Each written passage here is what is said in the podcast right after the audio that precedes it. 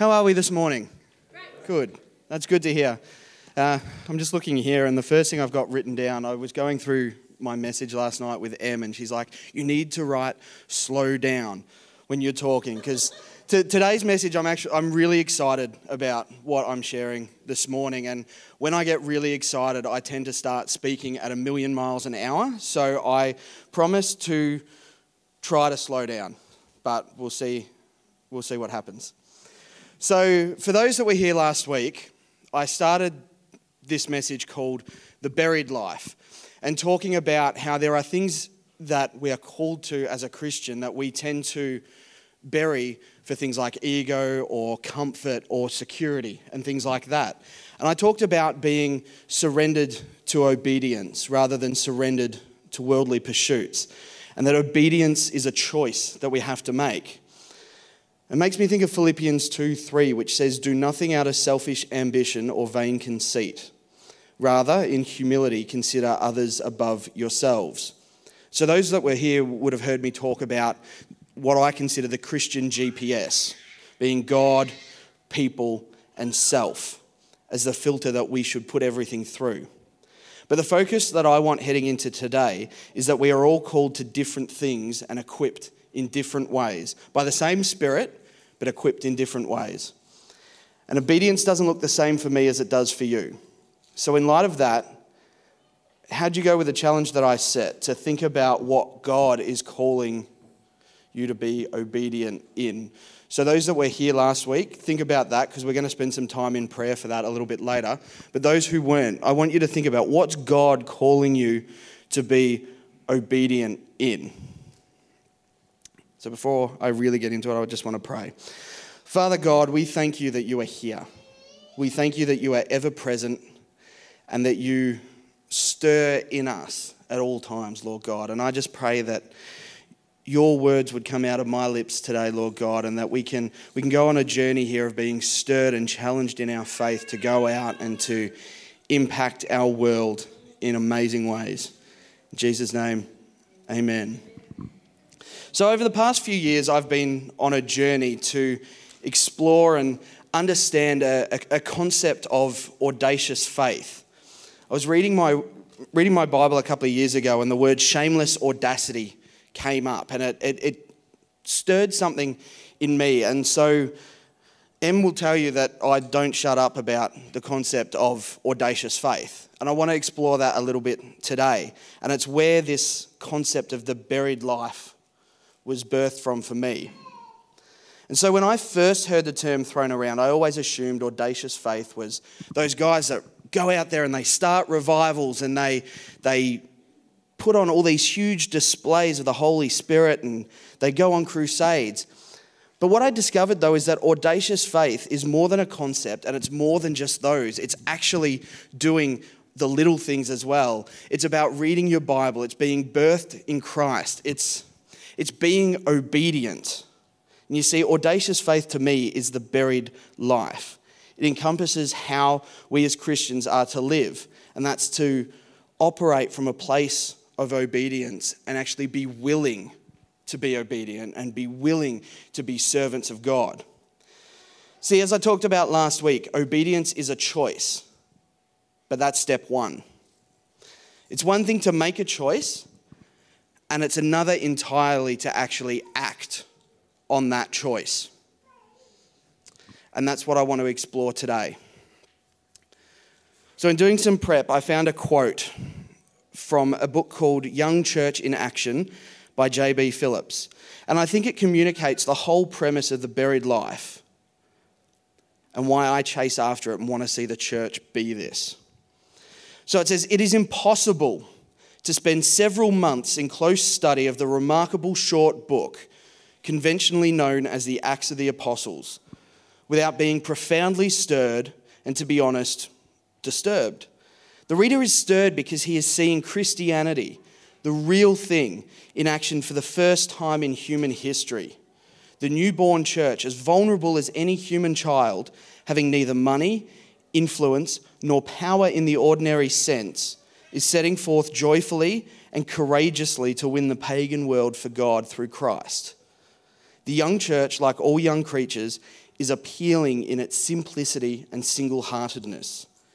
Here we are seeing the church in its first youth, valiant and unspoiled, a body of ordinary men and women joined in an unconquerable fellowship never before seen on this earth. It's pretty exciting.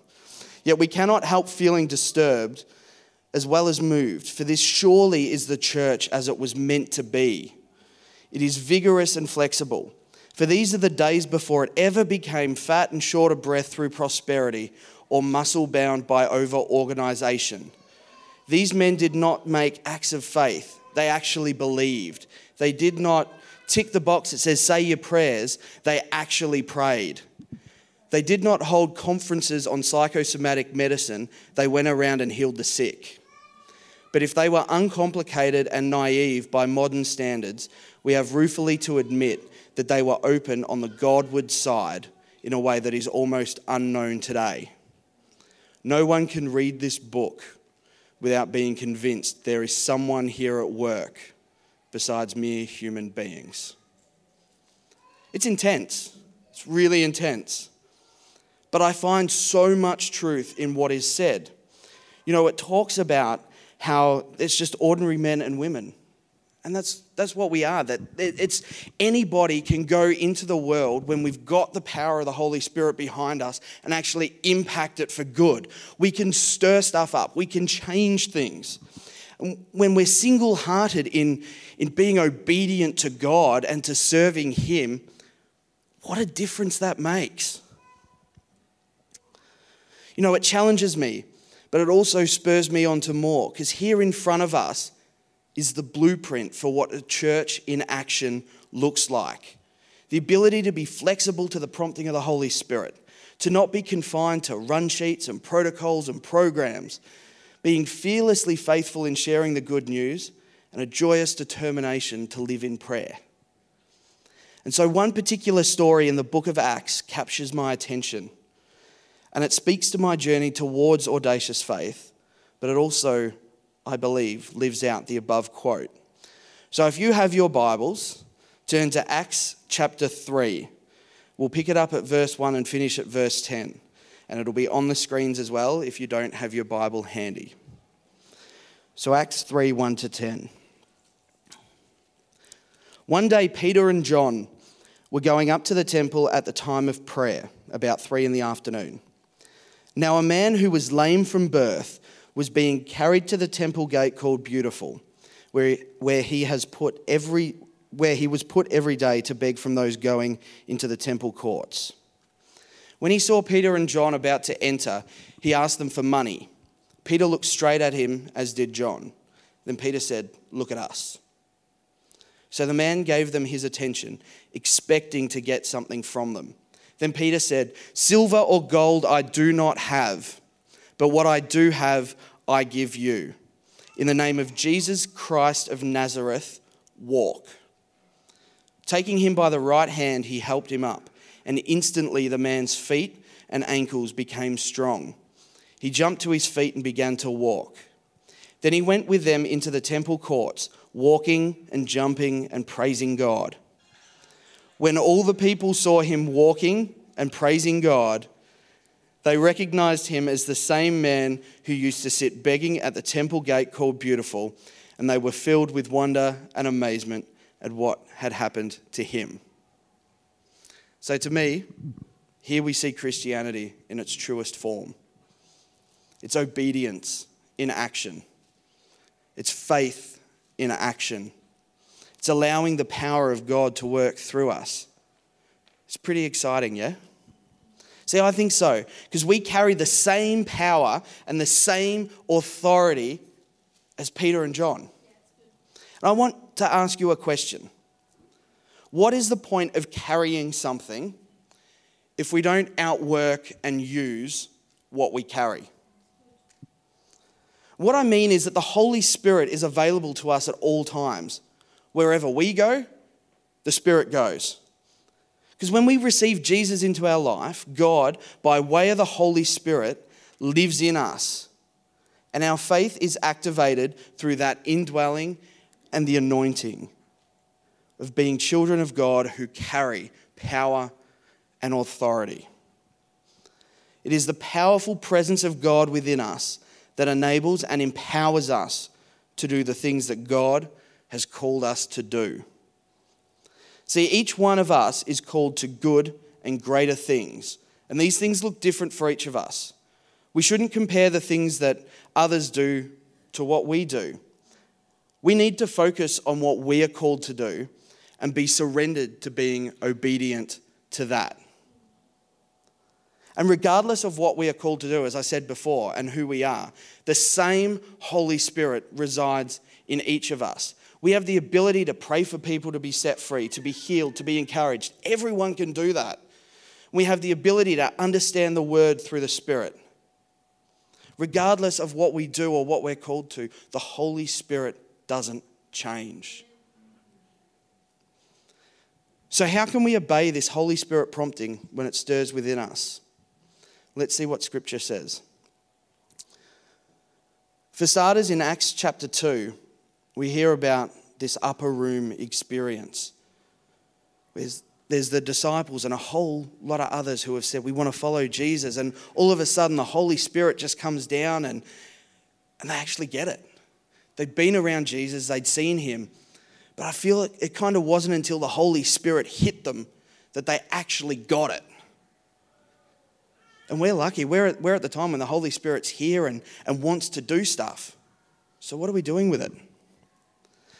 And we see in today's story, we see in verse 3 that as Peter and John approach the temple gate, the man sees them and asks for money. And from him, you know, that's what he expects to get. That's what everybody else seems to give. And it can provide food for him, clothing, support from people. And we see in verse 5 that he has an expectation of receiving something. So, what do people expect to receive from us? When we're around other people, whether they know Jesus or they don't know Jesus, when we go somewhere, do people expect to receive something? Do you portray what you carry? This is a, this is a challenge as much to me. You know, my family and Em's family, as I've said a few times, none of them know God. And so I sometimes wonder when I'm at home, do I, do I give off the Holy Spirit? Do I reflect that? Is it something, do they expect to receive something? I hope they do.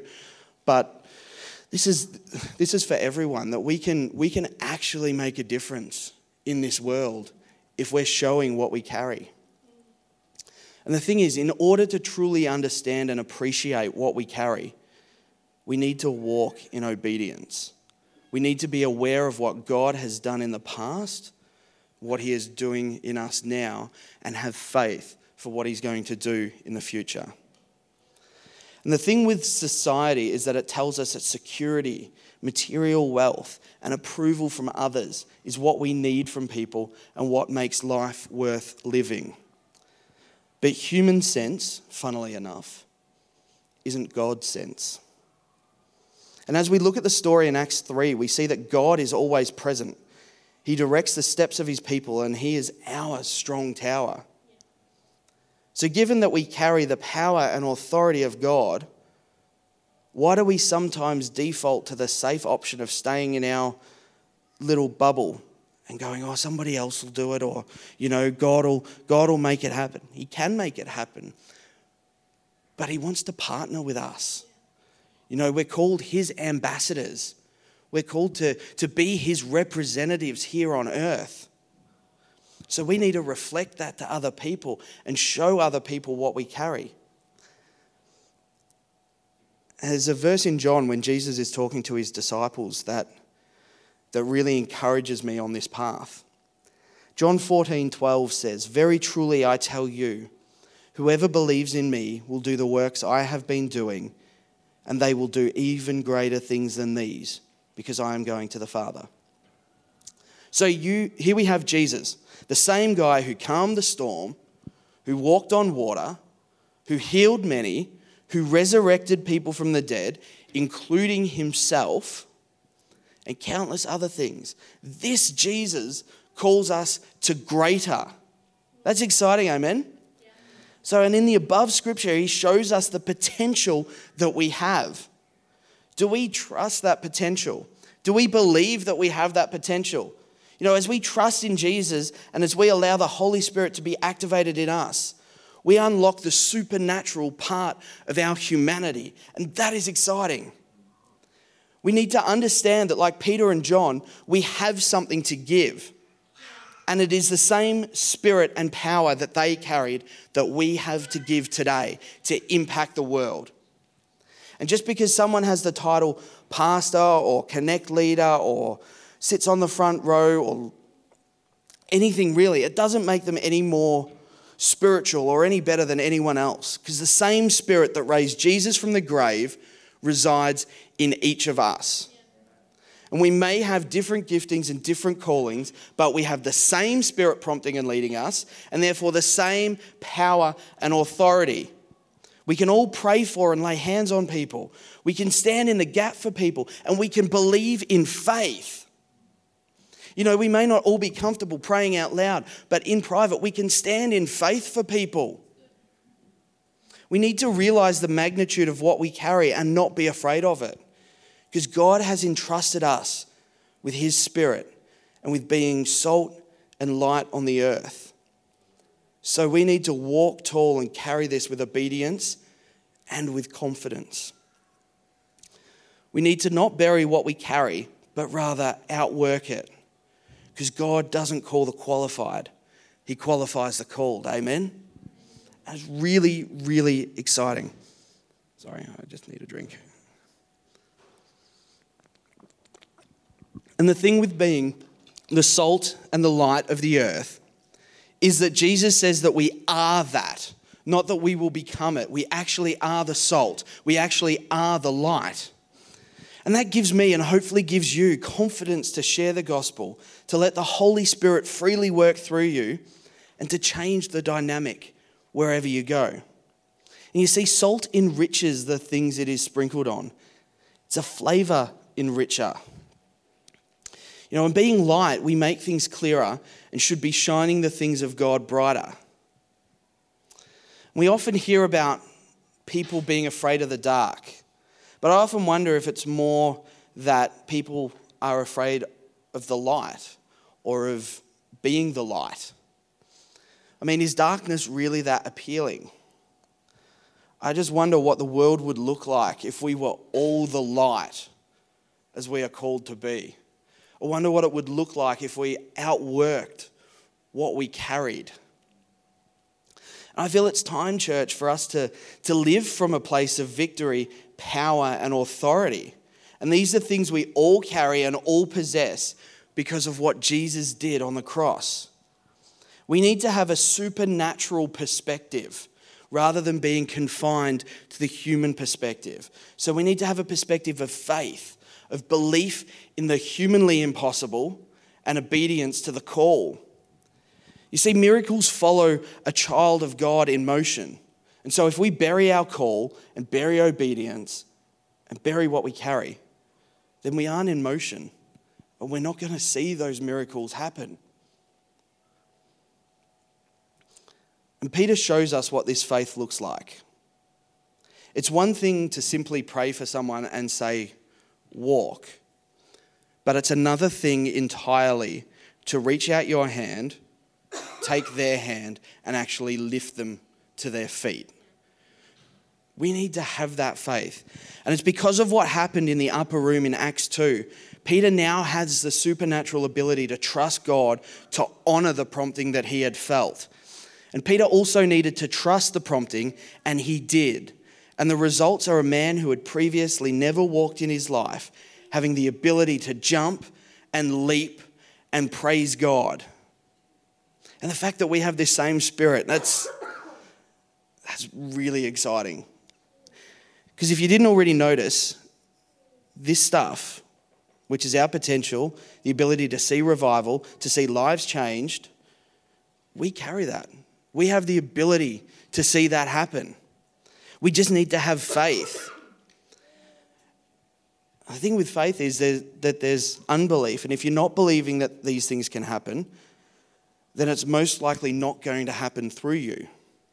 when we bury that obedience, when we promote the fear and insecurity and comfort and ego in our lives, we deny people an opportunity for a life changing meeting with God. We deny them the opportunity to, to walk for the first time or to see for the first time or to speak for the first time. If you need faith, you're going to get an opportunity really soon to ask God for that faith to, to step out and to have that obedience and to, to see things changed. And while we can take that away from Peter's actions, we also need to be like the lame man. See, he expected to receive something, something of benefit. We are so often ready to accept and settle for much less than God wants to give us. And our low expectations often rob us, and through that, others, of blessings. But when we make God a priority, He opens the door to our destiny and our potential. See, we have the privilege to walk in the supernatural as a means of touching the hearts of others and offering the chance to be restored, much like through His love for us, God gave us the chance to be restored through Jesus. What we carry is transformative, it's revolutionary. See, the bridge of the song, God's Not Dead, says, Let heaven roar and fire fall, come shake the ground with the sound of revival. We, what we carry sets a fire in us. It's incomparable and it's the greatest force the world has ever felt. So, what are we going to do with it? Do we want to see revival? Do we want to see this world changed for the better? I do, and I, I, I, think it's time that we brought it, that we, we, we stepped up and we, we walked with that Holy Spirit and actually went into the world and changed it. See, we need to sharpen our swords and train ourselves to hear from God and to be obedient to the call and the prompting He gives us. Like I mentioned last week, we need to know God's love and have an understanding of who He is. We need to build our lives on the rock, Jesus and for any, and for any form of breakthrough and revival, these are birthed in prayer. I think about the, the Azusa Street revival in the early 1900s. It's one of the greatest revivals ever seen in humanity. And it came from a group of people meeting together in prayer. And they saw so many things changed. So, church, we need to pray. And in a couple of Thursdays' time, the 27th of October, we're going to get the chance to come together as a, as a church family and, and, and pray together and pray into our city. Pray to see lives change. Pray to see the church be in action like it talks about in Acts. And I'm really excited to see where that's going to take us. See, we need to be active in our faith in order to speak life and to bring the Holy Spirit to others. We cannot operate or live in the promised land with a wilderness mentality. And what I mean is, we can't just float through life and our relationship with God and expect miracles to happen. We need to be in prayer. We need to be in the Word. We need to be sharpening the gifts and the tools that God has given us. We need to expect God to live and move through us. We need to be believing that God can and will work and move through us. We need to have this supernatural mentality and let the Holy Spirit throw, flow through us. You know, I want us to be a church, and I hope you guys do, to be a church that embraces the Holy Spirit, that allows for Him to roam and move freely and breathe life into us. We need to move towards it, to be obedient to where it leads and be unafraid to act. And if that's to, you're in the street and you get this prompting to go and pray for someone, do it. I know I've missed blessings when I felt God, when I've been on the train or something like that, and He goes, you know, Jimmy, go and pray for that person. I'm like, it's a packed train, God. What are you talking about? I'm going to look like a goose. And then I don't do it, and I feel something in me for a little while going, you just missed an opportunity to give somebody a meeting with God. Why didn't you do that? But then there have been times where I've gone, okay, I'll man up here, I'll do it. And I've prayed for people and to see what's happened with them. There's a guy, when I was involved with uni ministry down in Geelong, there was a guy in my second year at uni in 2009 where I'm just walking around as part of uni ministry and just talking to them, going, Do you want to talk about life and spiritual things? And this guy was pretty antagonistic, but I managed to, to get a little bit out, enough of Jesus loves you and has a plan for you out. And I didn't see him again. But then four years later, I had a Facebook message on a Thursday night. It was about 12:30 in the morning. He's like, I don't know if you remember me, but four years ago you were at uni and you were talking about your faith and you told me that, that Jesus loves me. And I've been going through some really heavy stuff in my family, and I've, I've had to travel up to Sydney to see them. And um, something triggered in my head, and, and I found a little Bible in the cupboard there, and I started flicking through it. And I just wanted to let you know that I just gave my life to Jesus. And if you hadn't have stepped out and actually said that, yeah, if you hadn't have actually stepped out and said that to me, I don't know if I would have ever heard that or ever been able to lean on that. And so it doesn't matter sometimes. We, we may think, God, this is a lost cause. But we're not God. We, we can't do the things that He can do. Sometimes we just need to plant the seed and let God do the watering. Because it might be the first rung on the ladder. And then the, another one will come, and another one will come, and another one will come. We're not responsible for salvation. God does that. He takes everybody on their journey. We've just got to be faithful with what He calls us to do.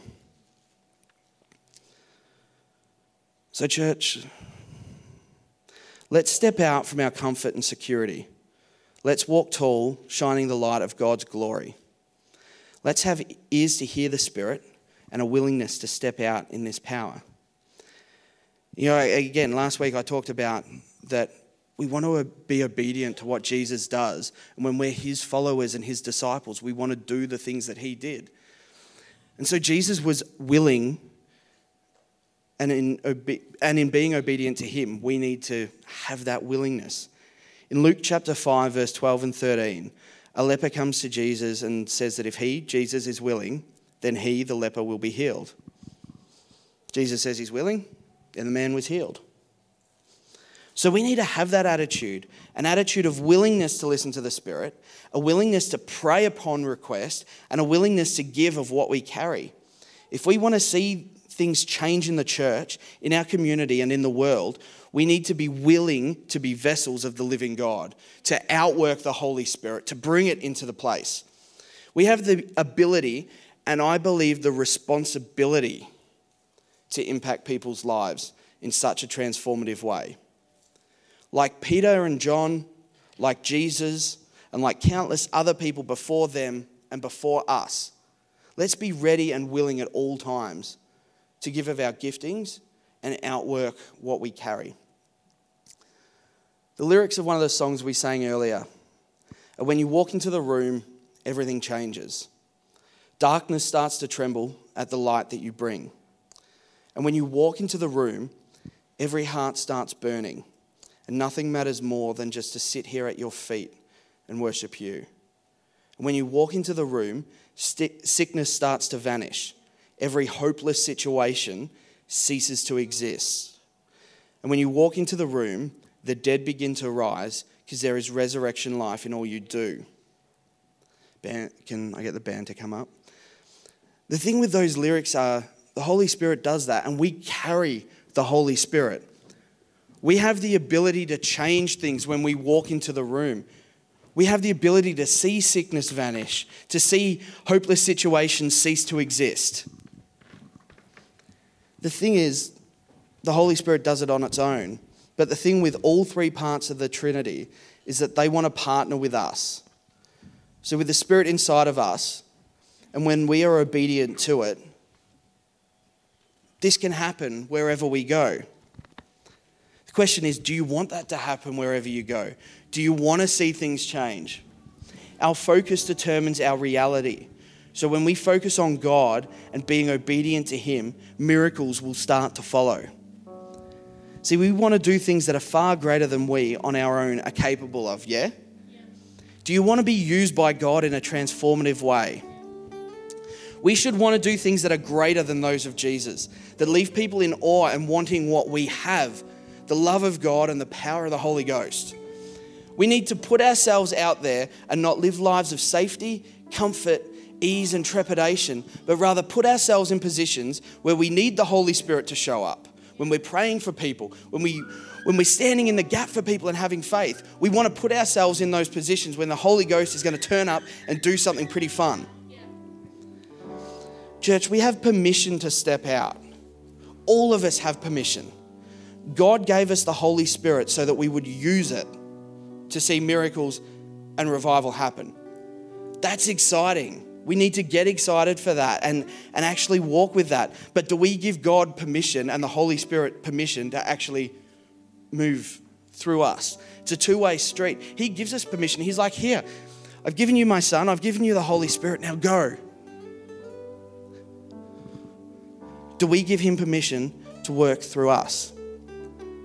The thing is, we don't need the comforter, which is a role of the Holy Spirit, in our lives if our lives are already comfortable.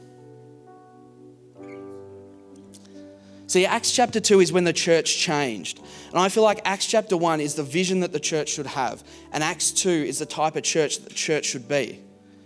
And what changed in Acts 2? Well, Pentecost happened. And Pentecost is the day that God showed up in a way never before seen or heard. And the people of the church embraced it and ran with it. If we want God to move and do even greater things through us, then we need to realize that today is Pentecost.